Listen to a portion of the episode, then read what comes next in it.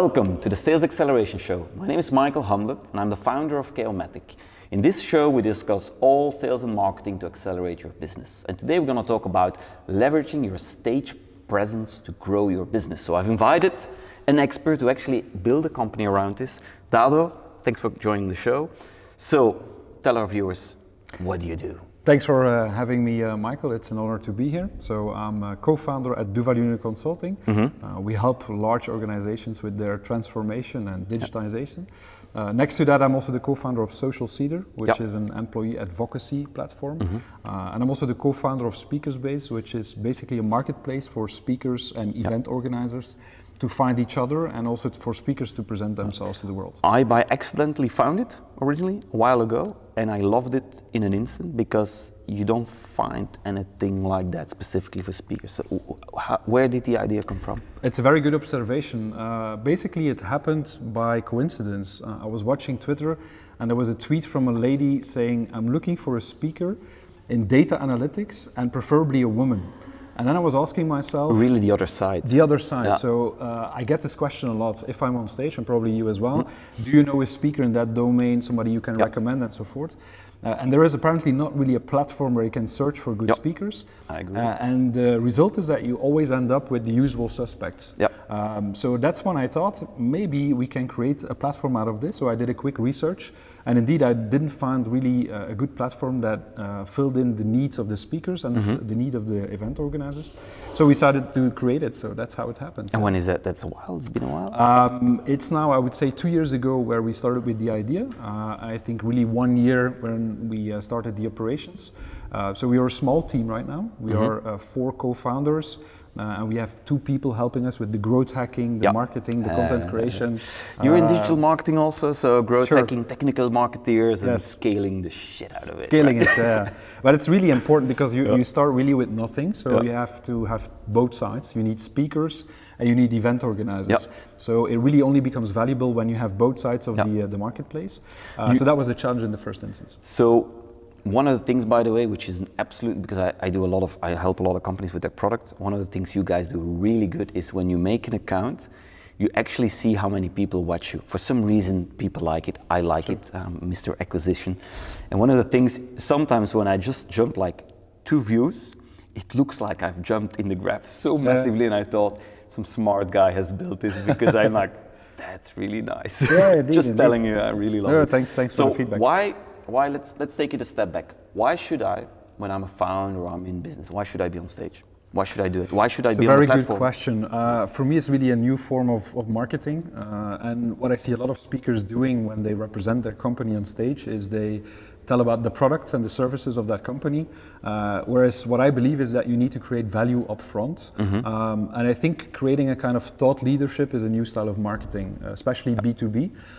So that's why I think more and more people should be on stage. But they also need to tell a different story. And I think we need to avoid to directly bombard people with our end product or end service. But really think about how can you create real value for your audience, which is nothing new. But speakers always fall into that same trap. So they immediately want to push the message down the throat. Close the business. You have 100, indeed, you have 100 people in the audience, so you want to all make sure that they understand what you do and what you can sell them. But basically it works the reverse. So I think if you can provide value. And so by creating Speakersbase, we hope that speakers not only get deals, but that they also have a way of making themselves an expert, creating thought leaders, showing their expertise domains and so forth. So that's really the angle. It's creating thought leadership as a promise. Do you, because I fully agree, I believe that for me being on stage, it's not only about attention, but it's especially about trust. Sure. If you focus on trust, eventually you will get sales. I think, because I'm a sales guy and I believe not selling is a new sales. So basically you just have to go way broader, talk about it, and then eventually get people to buy in, and then you get the leverage to do whatever you want. 100%. In essence, right? But I've seen a lot of bad speakers, and I really sometimes, I go angry because it's like, you're wasting my time. You're a thief. I mean, I'm really bad. Maybe I had too many trainings like you. I've seen you on stage. You're like, you nail it because it's an inspirational story. It's a very good point, and that's another thing that we hopefully can derive from Speakersbase is a kind of community feedback, mm-hmm. Where speakers are checked by the market. You can read reviews, you can see how people recommend these speakers. Are you going to go like the scoring? Yeah, indeed. The Uber app, 5 stars this speaker. The booking.com for speakers. That's basically what we really want to become. That's the North Star. And Europe, worldwide. I think we need to start by focusing on Europe, because mm-hmm. otherwise we're shooting too broad. But the end game, of course, is to scale it globally. We already have speakers from 55 countries right now. But I would say that the main database is now oriented in the Benelux and Europe. Mm-hmm. But of course, we have the ambition to grow it. And I think we have a real shot if we can keep up the growth and the acquisition. Also retention, by the way. So we've seen that we managed to build the flywheel in creating new influx of speakers. Mm-hmm. But it's also a matter of keeping them on board and showing them value while they're a part of a Speakersbase. So that's our real challenge now. So if I jump, let's make this very pragmatic, right? Because we both like to be on stage. We know we need to be on stage. Is there a way to, by the way, we have not prepared these questions, so it's good because I'm just curious to see how you're going to react on these ones. We just try to wing it. Yeah. So is there a way to hack it? How do you get on the stage? I think the way to hack it is to brand yourself online. I think there are a lot of channels that you can use. There are blogs, there is Instagram, there is YouTube, mm-hmm. things like we are doing right now. So I think as a speaker, you just need to start with small audiences. And what I've seen during my career, and probably you as well, is that you start in small audiences, then there is somebody in that room that liked what you said, they invite you to a bigger stage, and then again to a bigger stage, and that's how the ball starts rolling. But I think the very first seed is personal branding. And I think even when you're a speaker and you're kind of successful in your country, or you're getting the targets that you're wishing for, is that you need to keep working on personal branding. Because it's really a rotating market. People are looking for different stories, new insights. So I see a lot of speakers come and go, and I feel as well for myself, you constantly need to reinvent yourself and keep working on your personal brand. The other question is very pragmatic, that's something I struggle sometimes with, mm-hmm. is you build a story, it takes a lot of time to get the story really nice, it works, and then you realize, well, I've done it 2-3 times, I might need to change it. So you have to really keep changing and doing. That's a tough one. Any advice there? And you have to kill your darlings, right? You know what jokes work, you know which slides work well. So it's very difficult. At one point, you don't want to change your story because you know that it's a successful thing. You don't want to change the winning team. And it's a lot of work to get it really right. Huh? I mean, there are a lot of nice slides. There's a lot of good stories. But to be really good, that's a tough one. And I think it's also a matter of practice, even if you think that you reached a stage where you're successful in speaking, meaning that you need to test or have test audiences. So I still go to high schools or universities where I try to change a bit my story and to see how people react. It's like the stand-up comedians. For me, they're the ultimate form of if you can make people laugh, that's the ultimate form. That's the best, right? So then you really struck a chord.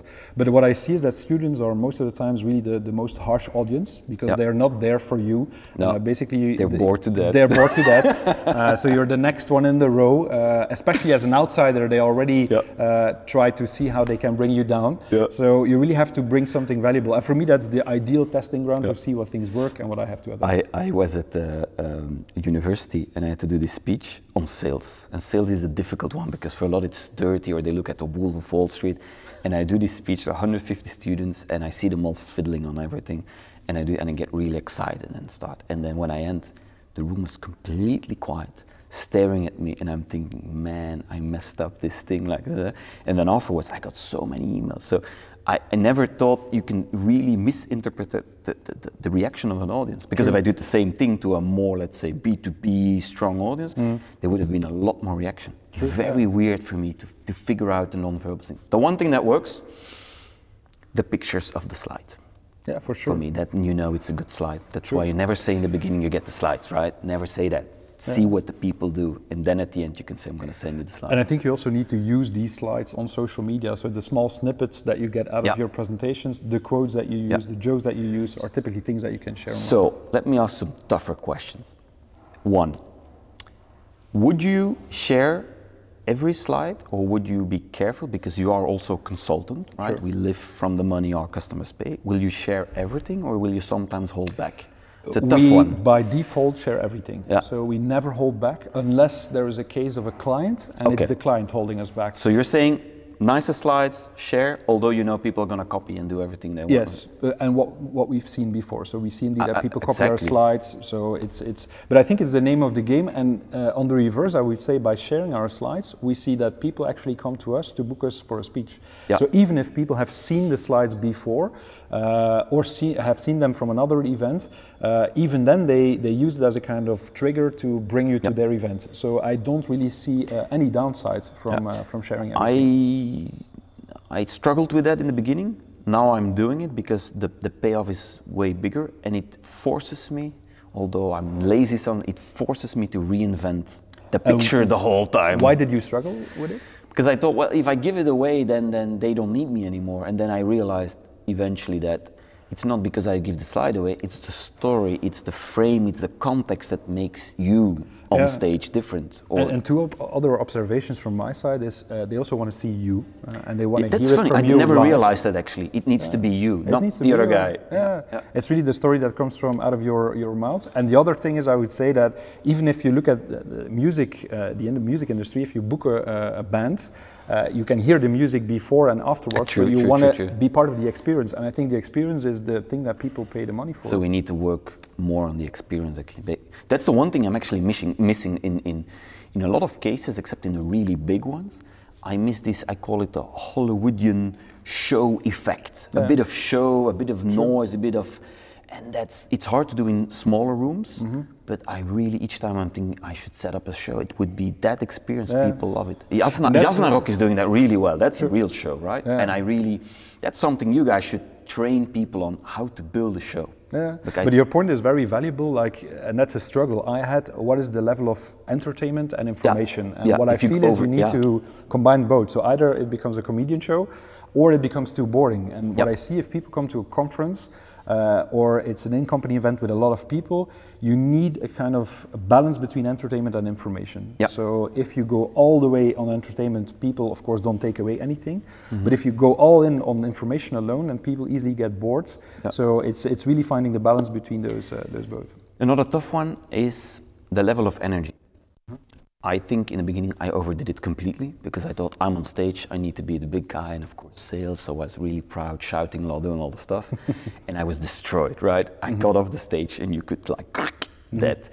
So is there any advice there? How do you, where do you go? Keep it, you can't be lower than the audience, right? That's simple because it gets boring. Yeah, true.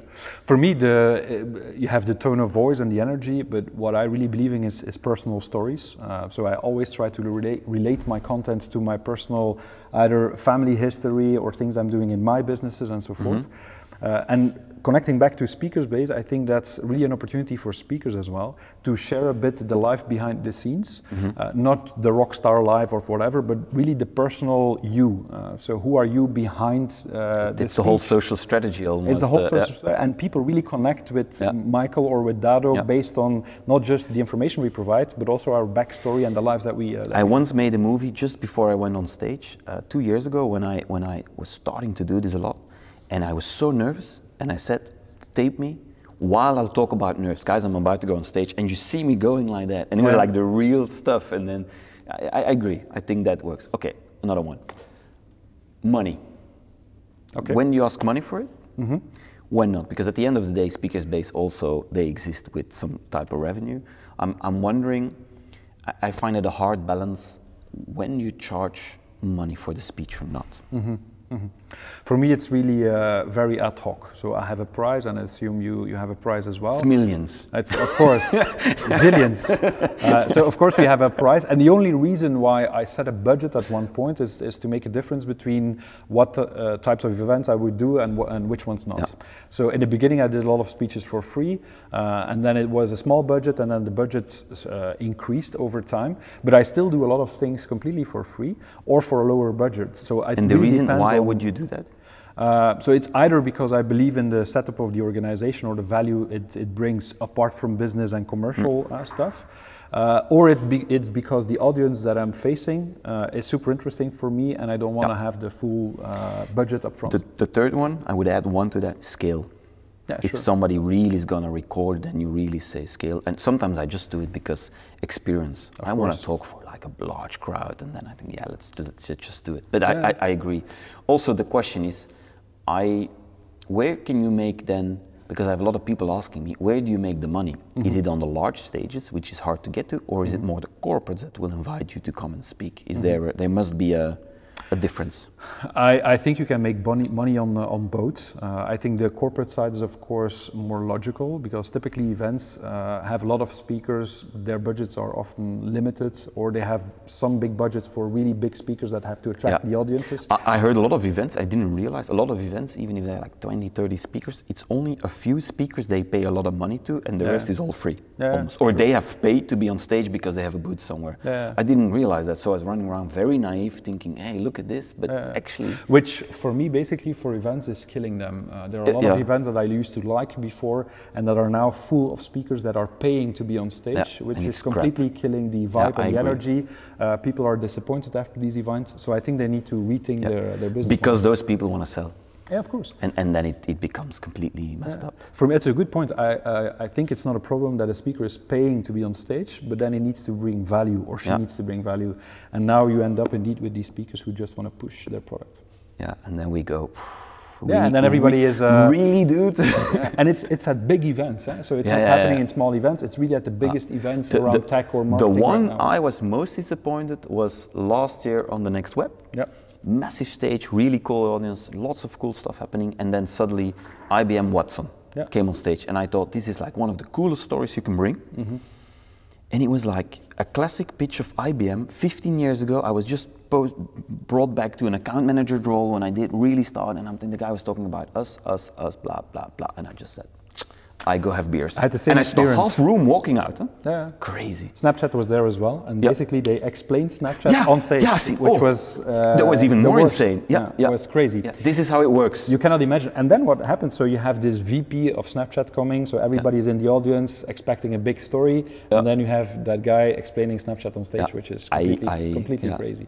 I fully agree. Coming back to the corporate versus events, I think for corporates you can charge more easily, because often you have to adapt your story. If it's an in-company event, they ask you to tune it to their industry or tune it to their audience. And I also think the value might even be higher sometimes, because it's really, I always try to make it really, I try to make the mix between strategy and tactics, something pragmatic, because I've seen too many way too high-end tactical stuff, which is nice, inspirational, but in a corporate, I try to always say, okay guys, this is what you could do tomorrow. Mm-hmm. Let me shock your world a bit, but it is possible with the use case. So you make it again, you blend it in. Well, it's basically we could combine those two axes. So you have the emotion or the entertainment, and then the information. And then you have the real tactics, short term, and then you have the longer term, which is also a bit inspirational, the future, what people always like. You know what we should do? Not we, but Speakersbase, we should do like a presentation battle. Two minutes. Let's get a prize, something like that. Get Peter on there. That would be really cool. Just a crazy idea here. But if we can achieve that with Speakersbase, that we, let's say, higher the quality of the speakers, that more people are on stage on different topics and not always the usual suspects, and that that events are becoming bigger, that would be a great achievement. Yeah? So, some final last advice for somebody that wants to get on stage. I would say really start experimenting with it. Don't be nervous. Everybody is nervous in the beginning. I had a really good, because I still am nervous in front. And then Marnik, you know Marnik, told me, you're wrong. You're not nervous. You have adrenaline to do a good job. True. And on that moment, like 6 months ago, I suddenly realized I don't have nerves. Mm-hmm. It changed my attitude completely. So now I walk on stage and I look, I mean, pretty relaxed and think, hey, what can happen? Yeah, of course. And what can happen in the end? What can happen? Actually, they won't say anything. Very rarely, except in the Netherlands, they'll say something. They're always brutally honest. But even then, you have a takeaway, so it's not dramatic if people have feedback. In the end, it's about making sure that you can adapt and become better the next time. Yeah. What I would say is that, very strange for me, if I'm in front of an audience, it's all or nothing. So in the first 10 seconds, I feel, okay, this will be a good story. Yeah. Or not. And it's very strange because you have, let's say, 100 people in the room, so they act as one. And that's for me a very interesting. And I feel very quickly like you do the first joke or something, sometimes you know, no, this crowd is not going to move, and sometimes it almost becomes stand-up comedy because they're laughing and they're playing, and those are the really, really fun parts, and suddenly time is gone. That's important. And what we, so in terms of last advice, what we really live by at Duval Union, but what I live by at Speaking is take yourself that serious, but not serious at all. Yeah. And you see that a lot of speakers come on stage with a very professor-like attitude, and I think people are just there to learn something from you, but you don't have to be the professor or the smartest kid in the room. Just don't be too serious. Might also be a bit of a Belgium thing, but I kind of like to make jokes about myself, how things go wrong, but I believe absolutely it's good. Now, every speaker that comes here, I ask them some serious questions. This is the black book with some really, really serious questions. First one. Interesting. Yeah. Now you're curious, right? So you see all these kids drawings. I'm not nervous. I have adrenaline. Yeah. True. So, where do you get inspired? Where do you go to not energize, but where do you go to read, see websites? Where do you go to? Well, honestly, so I read a lot of blogs that probably a lot of people that watch this show know. So TechCrunch, The Next Web, Venture Beat, and so forth. I read a lot of books. I'm now reading the book of Reed Hoffman, Blitzscaling, which is very, very interesting. You just recently wrote a book, by the way. We should mention it. What's the name? And it's where called Blitzscaling. No, the book you've written yourself. My book? Okay, so I wrote a book together with Omar Mohout on the topic of corporate venturing. Because we'll put a link in the description. Fantastic. We believe that bigger organizations should work together with the outside world, especially with startups and scale-ups around them, to really reinvent themselves. So we compare it with the mothership and speedboats. So the big mothership should work with smaller speedboats. And that's really the topic of the book. That's for next show. You come back and we talk about that. Maybe one last point on what inspires me. For me now it's cities. So I travel a lot to Dubai. And people always talk about the US and Asia, and I really have to say that Dubai is a very interesting city. So for me, cities like Dubai, Shenzhen, Beijing in China, these kind of places inspire me. I love to just walk, like New York, just walk for 5-6 hours and the city changes, and I love that. Okay, so how do you, because I know you're doing all this stuff, how do you focus? How do you bring focus to what you do? There are two things. So strategically, I use the OKR methodology. So Google, objective, key results. I would say the template that Google uses to set focus for people. Really interesting. And more pragmatically, I use Wunderlist. And for me, Wunderlist is a lifesaver. The app. Really? So I have it on my iPhone, iPad, and my computer. And you make everything top trees all day. So you can give stars. So every day I just tick the stars that the things that I want to accomplish, and then at the end of the day I watch how far I got, and then I set them again for the next day. So that's my tactical instrument to keep focused. You're the first one actually to give really tactical advice. Yeah, it's hard. Yeah, I know it's hard. How do you do it? Yeah. Okay. So how do you say no? And the reason why I asked the question is that all the real salespeople I have, we train them, we pay them to say yes. So it's really tough to say no. So how do you say no? I say no by being very, very transparent. To give you a concrete example, we got a request from somebody in Brazil to open up a consulting office together with us in that region. For us, it's really out of scope. But what I think if you say no to such a person is to really define why you say no and be very brutally honest about the real why. So don't try to cover it up to send them away, but really be very honest. For us, it's okay, we are going to lose money, and we cannot afford to lose money at this stage, so we are not able to do this. Yeah, that's hard to say too. It's hard to say, but people really, I would say, respect the fact that you say no with a clear reason why. Yeah. So what's the biggest failure you had, which the mistake you wouldn't want to do ever again? Well, I thought it was a super interesting question, and I think my biggest mistake is I really have entrepreneurial DNA, but it only came to fruition when I was leaving high school. So my first years at school, I was very lazy. I really spent a lot of time on things that were not really valuable. So in hindsight, I have the feeling that I lost a bit of time during my younger years. I should have started earlier. So I'm not the typical entrepreneur that started when he was 7 years old and then so whatever. So I really started at a late stage, and that's something that I regret, I would say. On the other hand, life is life, and it's all serendipity, so it is what it is. Good. Where can people learn about you or the companies? Where should they go? So they can go to our website, www.duvalunionconsulting.com.